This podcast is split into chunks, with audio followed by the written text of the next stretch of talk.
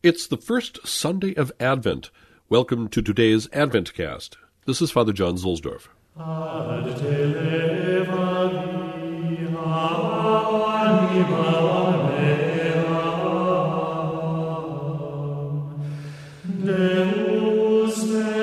As we begin this holy season of preparation, let's get our bearings in the season. Traditionally, Advent, the penitentially joyful season before the feast of the Nativity of our Lord, has its set of ember days, times of deeper penance that coordinate more or less with the changes of the seasons.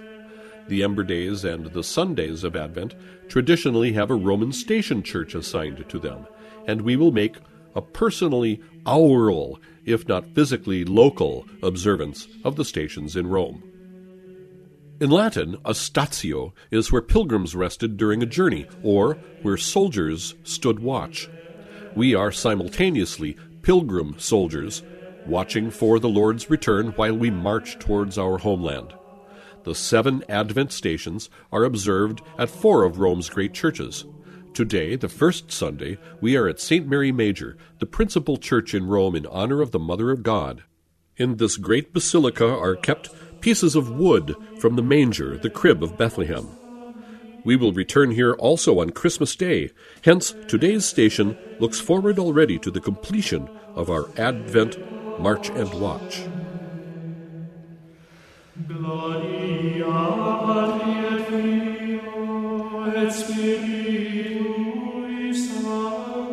From The Church's Year of Grace by Pius Parsch. Today's concise and austere Mass formulary must date to ancient times.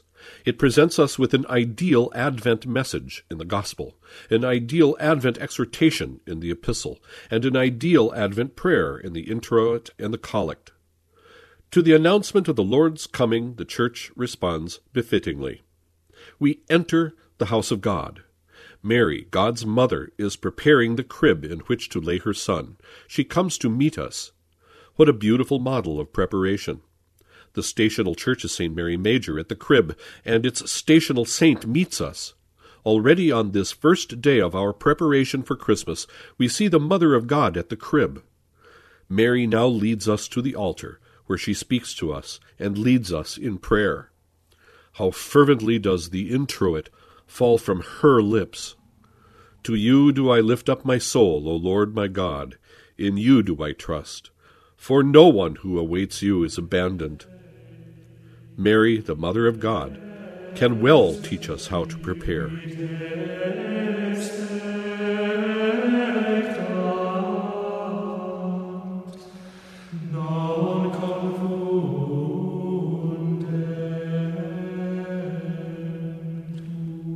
In the later Middle Ages, there was a widely spread custom at the opening of the liturgical year of singing certain verses before the introit in honor of St. Gregory the Great, the inspired compiler of the Antiphonarium which bears his name.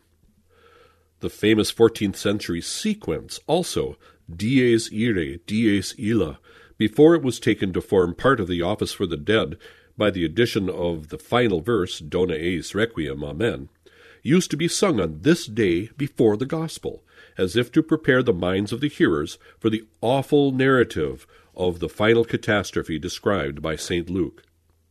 Man is made up of spirit and flesh, and whilst the former is desirous of being drawn towards truth and love, the latter understands only such good or evil as he can perceive with his senses, and must therefore be held in check by penance and by a salutary fear of the judgments of Almighty God. Blessed Idelfons Schuster. Today's collect in the Vetus Ordo. Excita quesumus Domine potentiam tuam adveni, ut ab imminentibus peccatorum nostrorum periculis, te mereamur protegente eripi, te liberante salvari. Let us pray. Put forth your power, O Lord, we beseech you, and come, that with you as our protector we may be rescued from the impending danger of our sins, and with you as our deliverer we may obtain our salvation, who livest and reignest with God the Father in the unity of the Holy Ghost, ever one God, world without end. Amen.